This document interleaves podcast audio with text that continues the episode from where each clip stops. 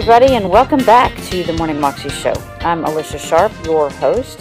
Today we have Erwin McManus on the show as a guest of TBN again, and he's basically talking about average and being average and the fact that we can rise above being average if we just follow God. But even when we are rising above being average, when we are full of faith, and I, I love this point that he makes. Sometimes, you know, people make things look so easy, but the fact is, we have to be faithful in what God has called us to do. And faithfulness is hard work. Faithfulness is going through, is persevering. And a lot of times when I'm out running or exercising, sometimes I just hate it because it's so hard. And I just don't like hard work sometimes. I don't, you know, I like the results after I exercise, but I just don't like the hard work. And there are certain days it's just so hard. But in order for us to see the results, we've got to be faithful. And that's what he's talking about is if you want to be more than average, you've got to do the things that God has called you to do and to, to be faithful. Here's Erwin.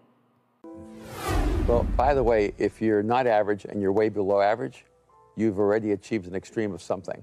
Mm. so you've already broken the average.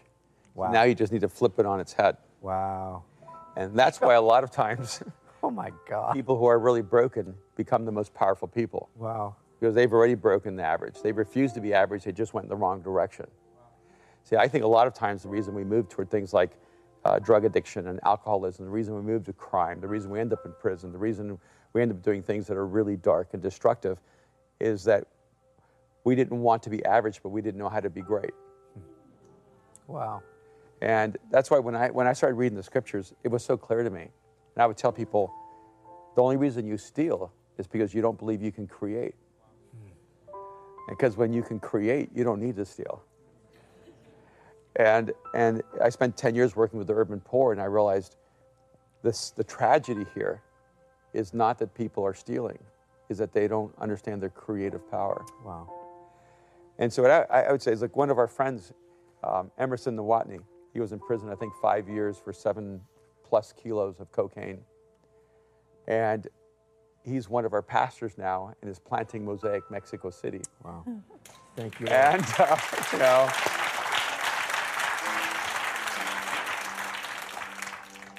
and, and I, I look at Emerson and I go, um, he's, he's a masterpiece because of all the brokenness in his life and how God is bringing it all together. And it's a profound story. And, you, you know, my kids have had their own journey.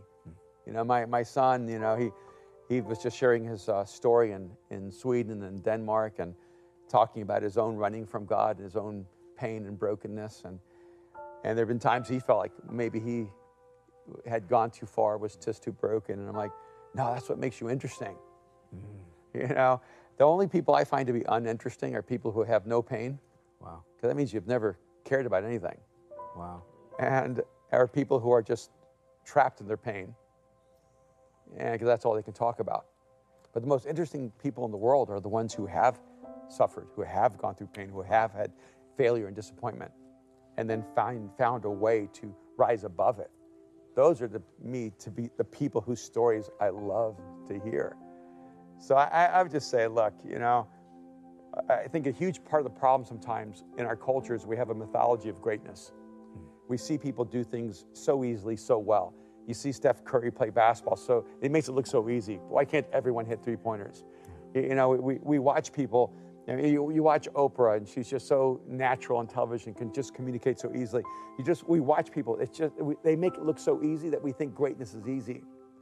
But your greatness, even if if you come to the place you realize God has placed God-given talent and potential, genius, greatness inside of you, even that greatness doesn't come easily. It comes through hard work. It comes through diligence, through perseverance. It comes through having resilience. I think one of the problems is our faith language has confused us.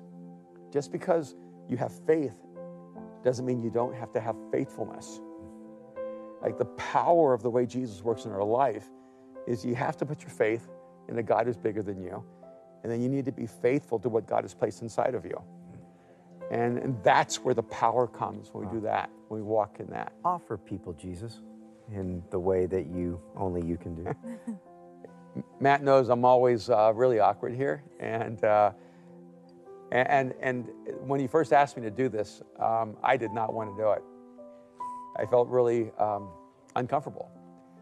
But what ended up happening was I actually had um, a PhD send me a note saying I am an atheist, and I don't even know why. I was flipping channels and I was watching TBN. I think it was a really painful thing to admit. And they said, I, I, never even thought I would consider God, but in the few minutes that we, you were talking, I was listening and, and something connected with me. And I think a part of the reason God creates us differently is so that we can connect to each other. And I, um, I, am not a person that has believed easily. Um, uh, in fact, I'm still in shock that I'm a pastor, and, and there are moments where I go, I can't believe that I believe. And uh, and, and yet, what has happened to me is to me unexplainable. I, um, for me to say that I have not had an encounter with the creator of the universe, that I haven't come to experience Jesus in a way that is more real to me than life would be untrue. And so, if the goal of moments like this or television is to, um, to step into our most authentic self, um, yeah, my most authentic self is I don't know how to see life without Jesus. I don't know how to see reality without God. Um, and one of my friends who's a journalist asked me, what does it feel like to believe in God?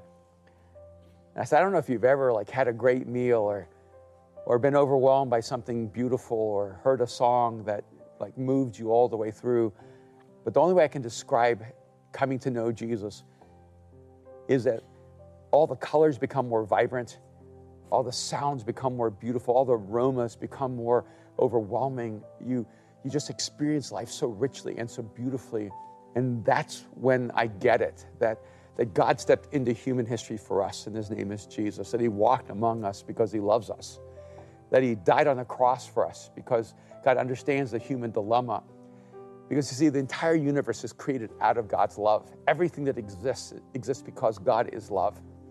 And our brokenness, our separation from God, can only be fixed by the ultimate expression of love, and that's sacrifice. Hmm. So the cross makes sense to me. The death of Jesus makes sense to me because God is a God of love. He designed us for love, He created us for love, and He pursues us with love. And the cross is God's exclamation point that He will not give up on you, that He's pursuing you and loving you, and He sees you and that you matter. And so, wherever you are in this moment, if you just happen to step into this moment with me, I want you to know this is not accidental. Mm-hmm. The timing isn't just um, curious. God is trying to find a way to get your attention, to let you know that He sees you, that you matter, that He knows you by name, that He stepped into human history, and that His name is Jesus, and that He is pursuing you. And the difference between all the religions in the world and Jesus is this every religion in the world gives us a way where we can try to get to God. But the story of Jesus, the coming of Jesus, is God's way of getting to us. Thank you, Lord. And so I just want you to know that it's not that hard, it's really simple. In my life, I just ask people to pray a very simple prayer. It's just one sentence Jesus, I give you my life. That's it. There's a lot you and God have to talk about that will last forever, but this is where it starts. Wow. Jesus, I give you my life. Wow. And uh, it's not rocket science, it's love. And love is bigger than knowledge, it's bigger than information, it's bigger than data. If you know that what your soul needs is a love that is unconditional and everlasting, then I want you to know that love is wrapped up in a person. His name is Jesus. And if you would just open up your life to Him, He would give His life to you. So maybe just right now, just pray that simple prayer Jesus, I give you my life. If you'll do that, extraordinary things will happen where you are, wherever you are, even when no one else knows, because God is real and He will hear you and everything will change in your life. That was Erwin McManus, and you can find that clip on YouTube if you search under Erwin McManus Breaking Average and Embracing Your Authentic Self. Praise on TBN. You can also find out more information at thegeniusof.com as well as tbn.com. Hope that you have a wonderful day today and that you know that you are created for a 320 life far above and beyond average. God bless.